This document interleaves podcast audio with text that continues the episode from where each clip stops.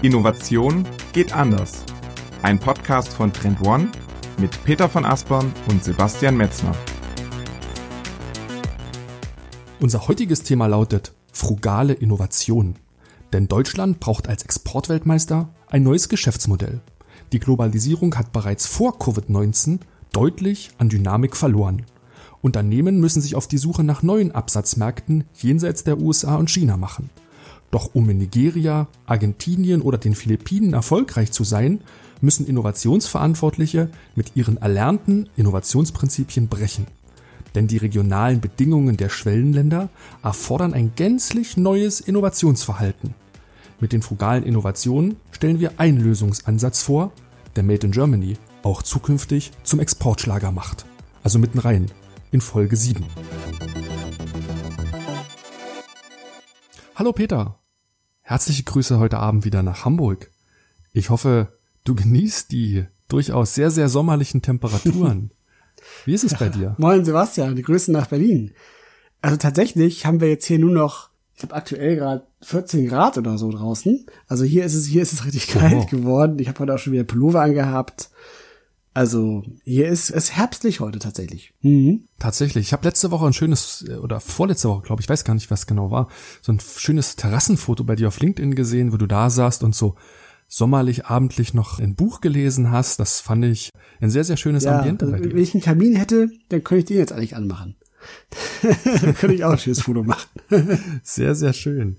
Ja, welches Thema haben wir uns für heute ausgesucht? Das Thema heißt frugale Innovationen. Und warum haben wir dieses Thema mitgebracht? Genau. Also erstmal, wenn ihr das Wort frugale Innovation vorher noch nicht gehört habt, dann ist das schon mal nicht schlimm. Wir erkennen auch gleich nochmal genau, was das bedeutet.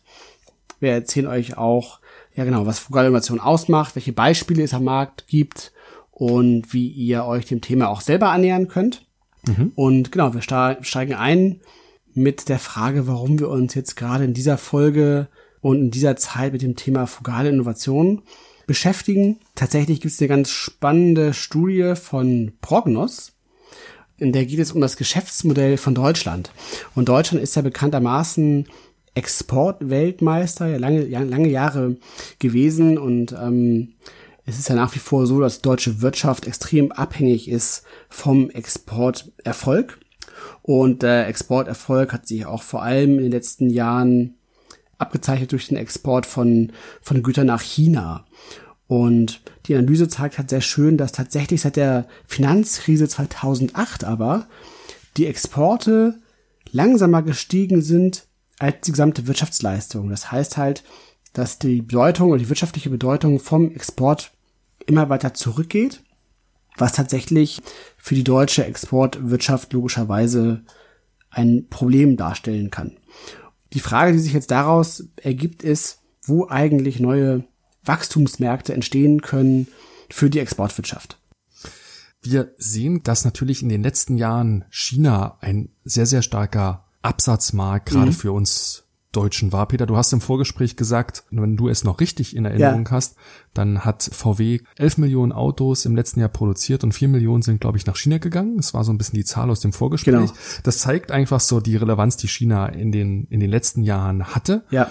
Ähm, China ist ja extrem gut durch die Covid-Krise gekommen. Mhm. Deswegen kann man hier eigentlich davon ausgehen, dass sicherlich dort ebenfalls eine der stärksten Wachstumsregionen der Welt liegen wird. Aber darüber hinaus ist es halt sehr spannend, was in Südostasien insgesamt passiert, was aber auch in der Subsahara-Region passiert und was in Südamerika genau. an Impulse hat. Alles natürlich so ein Stück weit jetzt unter der spannenden Frage, wie wirkt sich Covid-19 auch in diesen Schwellenländern aus, aber das, das ändert nichts an den langfristigen Trends, die du auch nochmal sehr gut mit Zahlen rausgesucht hast, Peter, mhm. denn diese Schwellenländer haben gerade auf das Jahr 2030 eine, eine übergeordnete Relevanz ja, ja, ähm, absolut. als Absatzmarkt. Das ist wirklich tatsächlich extrem interessant, wenn man das mal klar macht, welche, welche Dimensionen hier eigentlich greifen. Also der große sozioökonomische globale Trend geht eben dahin, dass tatsächlich 4,8 Milliarden Menschen ähm, laut OECD zur globalen Mittelschicht zählen. Und in Zukunft werden davon 80 Prozent außerhalb Europas und der USA leben. Mhm. Oder anders nochmal gesprochen, ähm, bis 2030 werden rund zwei Drittel der globalen Mittelschicht in Südostasien zu Hause sein. Also zum Vergleich, aktuell sind es ungefähr ein Drittel, das ist auch schon nicht wenig. Aber eben nochmal, also bis 2030 werden rund zwei Drittel der globalen Mittelschicht in Südostasien zu Hause sein. Das ist schon natürlich ein gigantischer Markt.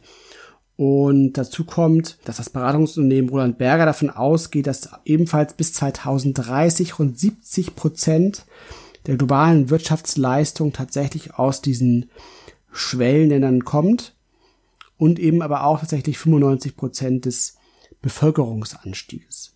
Du hast das ganz gut zusammengefasst, Peter, indem ich dich mal gefragt habe, was, was heißt denn das eigentlich? Was ist die Schlussfolgerung, die du vor allen Dingen aus diesen drei Zahlen, die du gerade zitiert hast, mhm. so schließt? Das, das fand ich sehr, sehr prägnant. ja, ich habe hier große Buchstaben geschrieben, das muss man sich mal klar machen das sind Entwicklungen, die man nicht ignorieren sollte. Genau. Also so, so ist es auch. Das sind zum Teil eben auch Märkte, die manche auch so ein bisschen vielleicht unter dem Radar laufen oder zumindest unter dem Radar der Wirtschaftspresse laufen. Also zum Beispiel eben die Philippinen oder Südsahara, Afrika, wie eben auch zum Beispiel Nigeria. Das sind alles drei Regionen, ähm, wo wir davon ausgehen können, dass diese Regionen in den nächsten zehn Jahren um rund fünf Prozent pro Jahr wachsen. Genau. Jetzt kommt aber die kleine Einschränkung dazu. Das ist eine Prognose, die Corona-Effekte noch nicht vollumfänglich berücksichtigt. Das heißt, mhm. er wird sicherlich jetzt am Anfang eine Delle geben. Muss leider davon ausgehen, dass, dass Corona die Schwellenländer durchaus treffen wird. Genau. Und hier am Anfang das Wachstum möglicherweise etwas langsamer aus, ausfallen wird. Aber dennoch wird Corona diesen großen sozioökonomischen Trend nicht aufhalten können dessen muss man sich eben auch bewusst sein. Und was eben auch dazu kommt, ist ähm, nochmal auch zum Thema China, dass wir natürlich jetzt auch so ein bisschen so einen Deglobalisierungstrend sehen.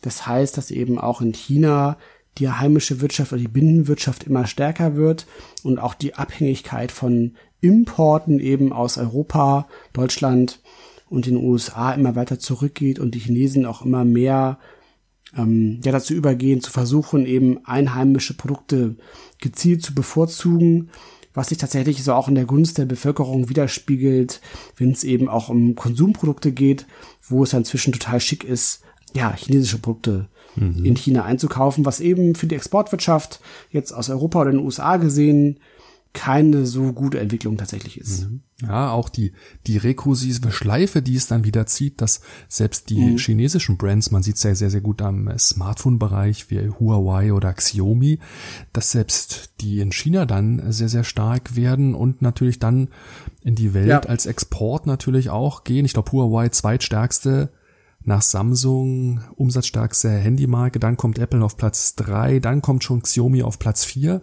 Das zeigt auch dann, wie diese starken chinesischen Unternehmen dann in die Welt hinausgetragen werden. Das kann man sich jetzt auch auf andere Branchen wie Automotive sehr, sehr gut vorstellen oder auf ja. weiße Ware, schwarze Ware. Ne? Wir kennen Definitiv. das auch aus dem Beispiel der japanischen Brands. Man muss dazu sagen, dass bei China immer noch so ein bisschen der, der Faktor ist, dass sie nicht schaffen, für den Westen richtig starke Brands quasi aufzubauen. Da bin ich gespannt, wie das weiterläuft. Aber vielleicht zurück zu den frugalen Innovationen. Genau. Denn die Relevanz als zukünftige Absatzmärkte gerade für die exportstarke deutsche Wirtschaft ist mhm. gegeben, weil du hast es eingangs geklärt. Dieses Geschäftsmodell kommt langsam zum Ende.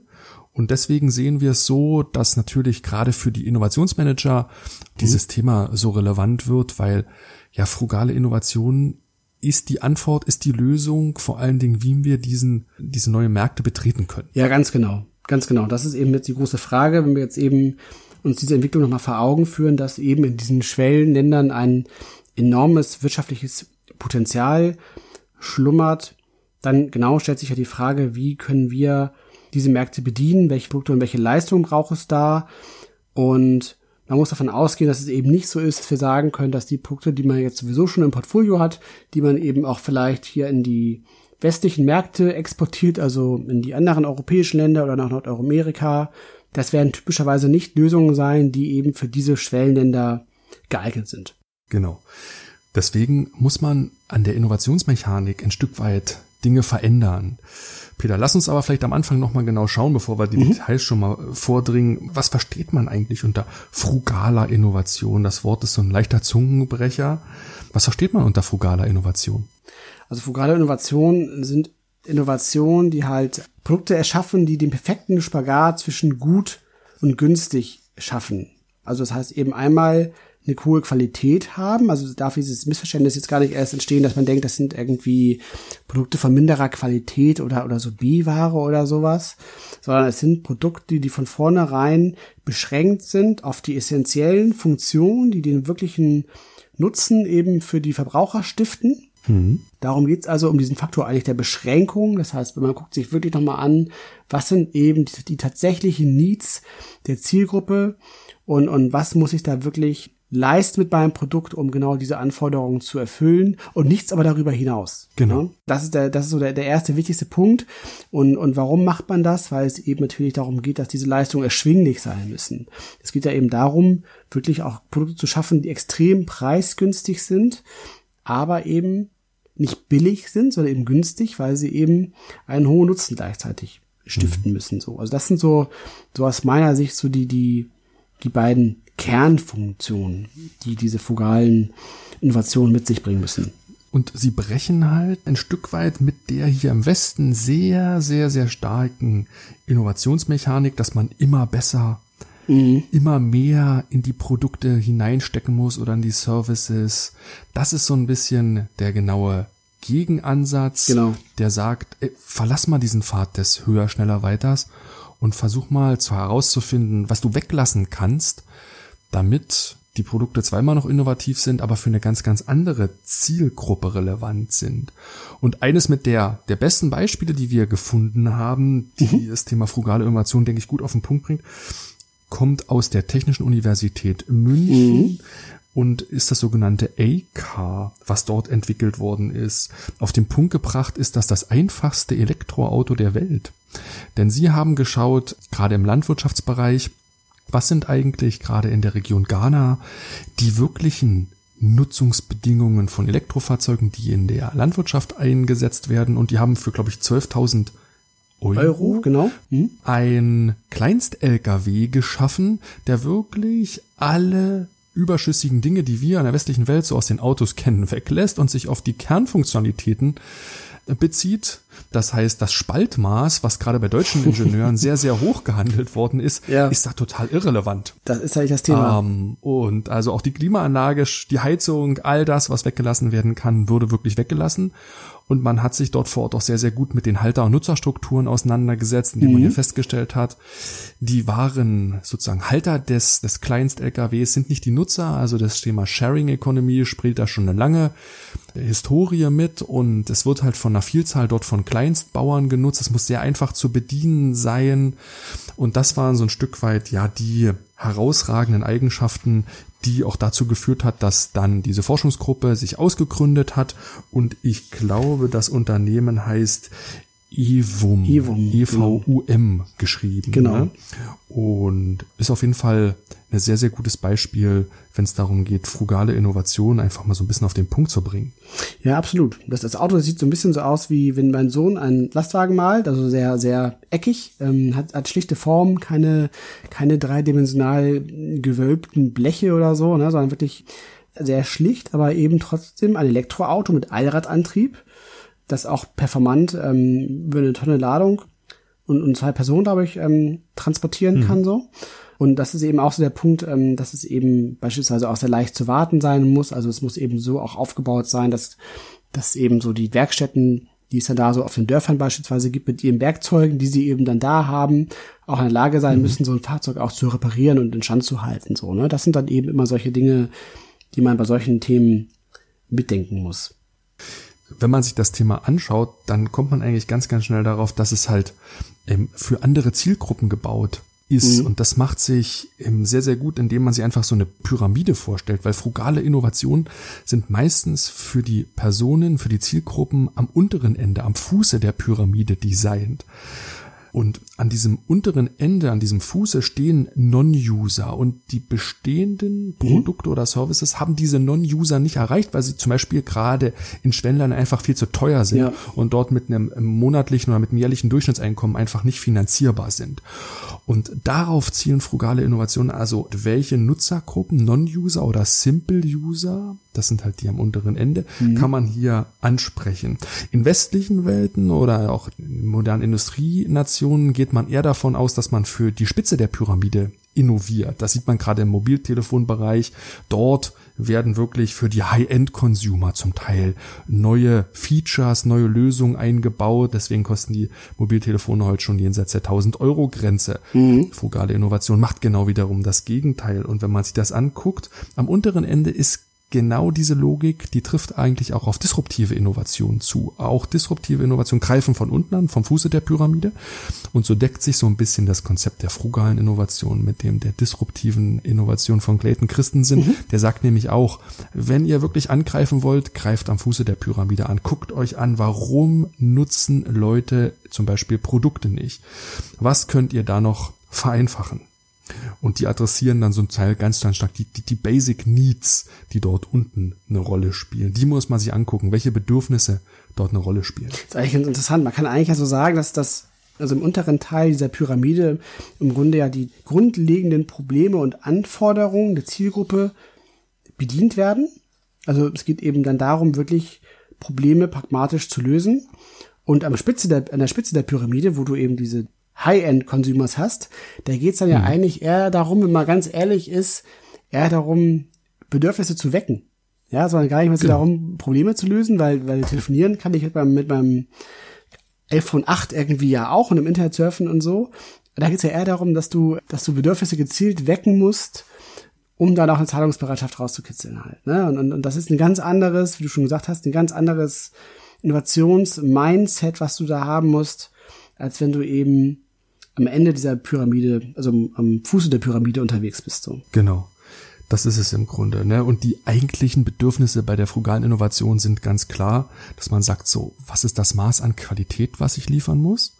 Und was sind die eigentlich bezahlbaren Kosten, die mhm. dafür auflaufen dürfen. Und aus diesem Spagat, aus diesem Spannungsfeld entstehen frugale Innovationen sehr, sehr stark. Das sind wirklich funktionale Bedürfnisse. Da sind wir nicht auf der emotionalen Bedürfnisebene, die dann auf viel höheren Stufen dieser Pyramide kommt. Man hält sich da an die wirklichen einfachsten Sachen. Und desto besser man das hinbekommt, desto erfolgreicher ist man in dem Feld und ein sehr, sehr gutes Beispiel dafür, wie man aus Preis und Qualität eine frugale Innovation schafft, hat gerade auch in Deutschland der Landmaschinenhersteller Klaas geschaffen.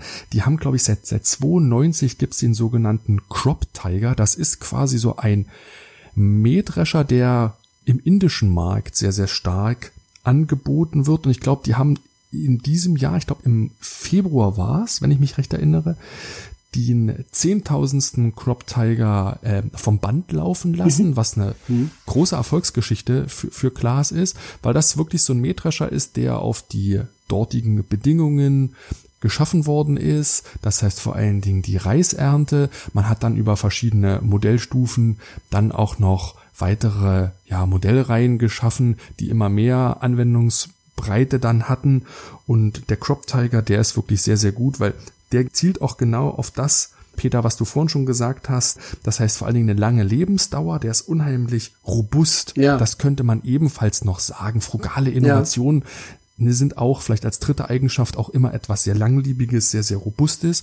Und ähm, sie, sie müssen auch vor allen Dingen als das wahrgenommen werden, was sie sind. Sie dürfen nicht als so arme Leute Standards wahrgenommen werden, sondern sie müssen schon durchaus auch als funktional gut eingestuft werden. Mhm. Das hat dieser Crop Tiger sehr, sehr gut geschafft. Er muss natürlich auch in einer gewissen Verfügbarkeit dort vorrätig sein. Also hier den Markt ständig zu verknappen, ist ebenfalls das falsche Mittel der Wahl. Ja, absolut. Also dieses Thema, dieses Thema Robustheit ist definitiv ein extrem wichtiger Aspekt, also eben auch darauf zu schauen, wie eben tatsächlich so Service- und Wartungsstrukturen sind, aber eben auch so, wie die Verfügbarkeit von Ressourcen im jeweiligen Markt ist, also wie sieht's aus mit mit Fachleuten, die in der Lage sind, solche, solche Maschinen oder Geräte zu warten, welche Rohstoffe stehen da zur Verfügung, welche Energieversorgung gibt es da eigentlich, also gibt es ein flächendeckendes Stromnetz, gibt es da viele Tankstellen? Oder, oder ist es zum Beispiel wichtig, dass solche Fahrzeuge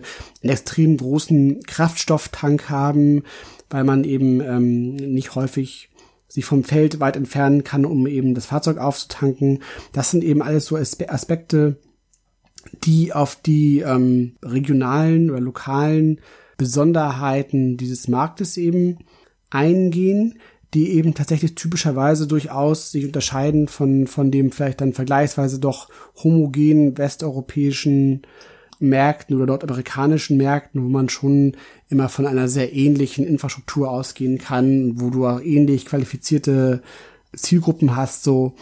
Deshalb ist im Grunde auch, wenn wir jetzt nochmal auf, auf die Praxis zu sprechen kommen, also wie eigentlich frugale Innovation in der Praxis funktioniert und was eigentlich so die Erfolgsfaktoren bei der Entwicklung von frugalen Innovationen sind, ist ja so das erste große Thema die lokale Expertise.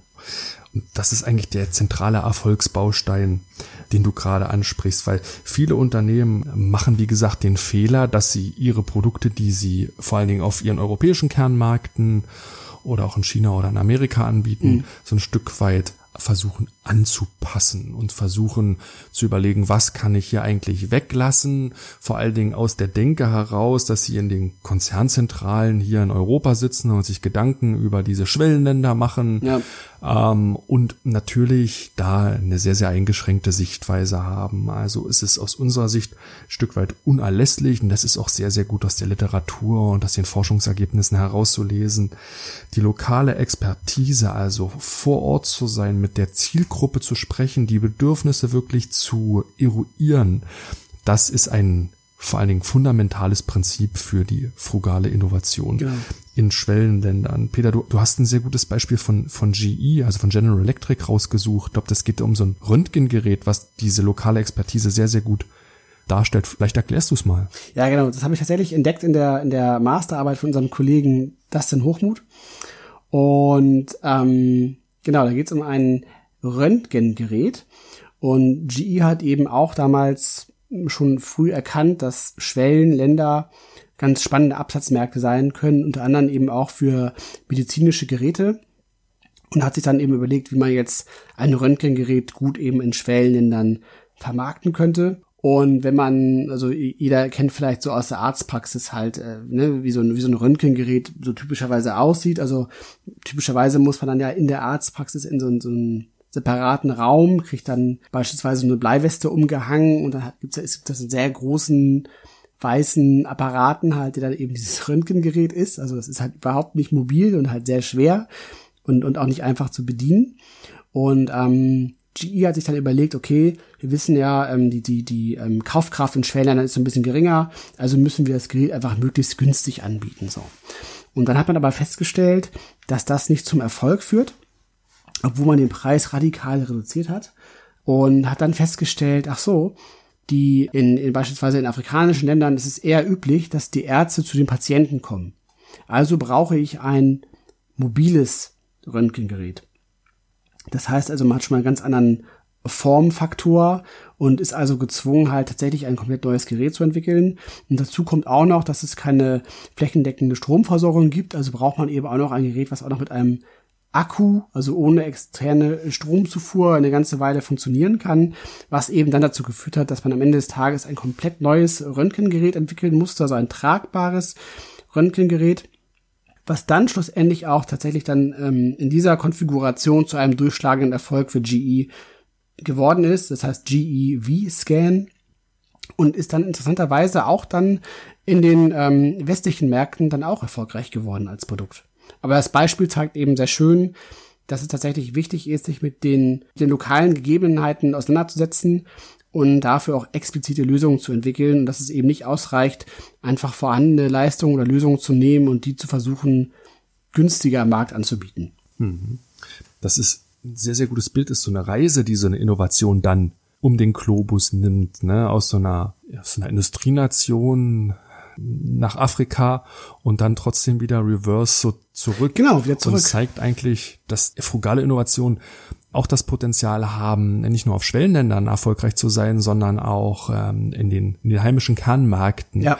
Denn die Frage, die ich mir auch in dem Zusammenhang mit Corona gestellt habe, ist, können nicht auch solche frugalen Innovationen hier in Europa zukünftig mhm. ähm, erfolgreich sein, die sich auf die essentiellen Produkteigenschaften wieder beziehen?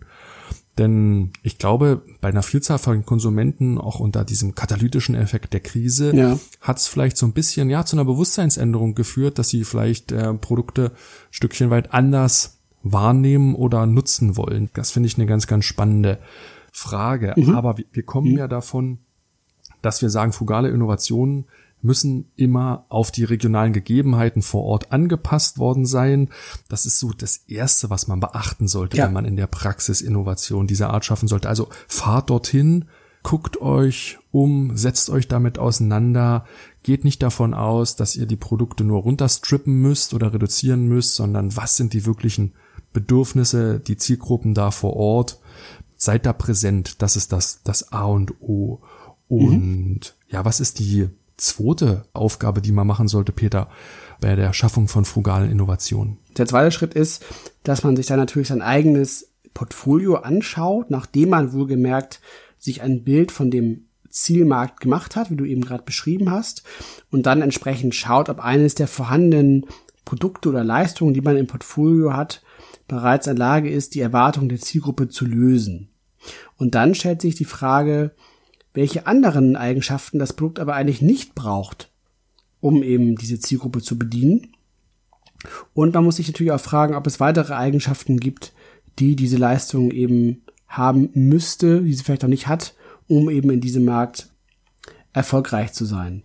Und so kann es eben dann sein, dass man tatsächlich durch, durch ähm, Rekonfiguration und Neukombination von vorhandenen Produkten ähm, oder Lösungen ein Produkt herleiten kann, was für diesen Markt passt. Es kann aber auch sein, dass man tatsächlich einen radikal neuen Ansatz braucht, wie wir eben bei diesem Beispiel mit dem Röntgengerät von GE gesehen haben. Genau, also gute Analyse der vorhandenen Produkte, die man im Portfolio hat, ist so der zweite Schritt, genau. den man machen sollte. Genau. Und vor allen Dingen der dritte Schritt ist so ein Stück weit, ja, die konzeptionelle Herleitung des Produktes und seiner Herstellung. Das geht sehr, sehr viel um den ganzen Kostenapparat. Mhm. Das heißt, zu welchen Zielkosten strebe ich eigentlich an, auf diesen Markt ja. zu gehen. Ich glaube, das ist sehr, sehr wichtig, wenn man sich um das Konzept vor allen Dingen aus der Kostenseite Gedanken macht. Und ja, darüber hinaus, Peter, ist, glaube ich, das letzte und der wichtigste Faktor, dass man sich nicht nur das Produkt, das Konzept anguckt, sondern sich auch noch mal das Geschäftsmodell anschauen genau. sollte. Ja, absolut, genau. Also dazu gehört natürlich auch die Frage, ähm, ob es Partner vor Ort gibt, die einem dabei unterstützen können, das Produkt zu entwickeln, herzustellen und vor allem eben auch zu distribuieren, weil tatsächlich eben auch im Rahmen des Geschäftsmodells auch der Marktzugang eine ganz ähm, entscheidende Komponente ist, weil der teilweise eben ganz anders funktioniert als hierzulande halt. Ne? Also hier ist es ja oft so, dass man beispielsweise jetzt Industrieprodukte hat, dass es da ähm, beispielsweise Großhändler gibt oder Großhandelsstrukturen, die einem eben dabei helfen, dann äh, beispielsweise jetzt das Handwerk ähm, zu bedienen.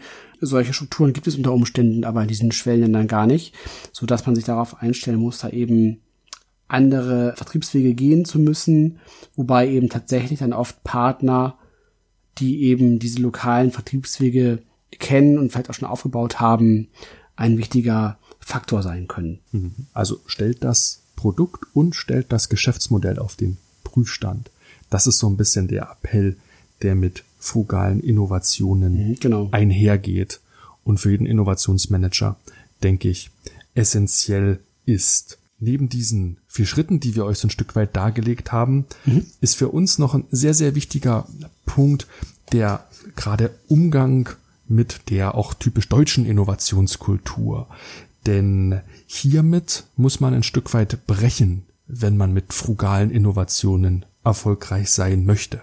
Ja, absolut. Also wir haben hier hierzulande ähm, auch durch unsere, durch unsere Ingenieurskultur ja so ein bisschen das Mindset, dass man eigentlich immer versucht, so dass das optimale Produkt zu entwickeln, was in jeder Hinsicht perfekt ist und auch möglichst viele Features idealerweise hat, was natürlich auch dazu führt, dass Produkte tendenziell natürlich auch immer teurer werden, aber auch immer leistungsfähiger und umfangreicher werden, aber logischerweise eben auch oftmals viele Features oder Funktionen beinhalten, die man eigentlich gar nicht braucht.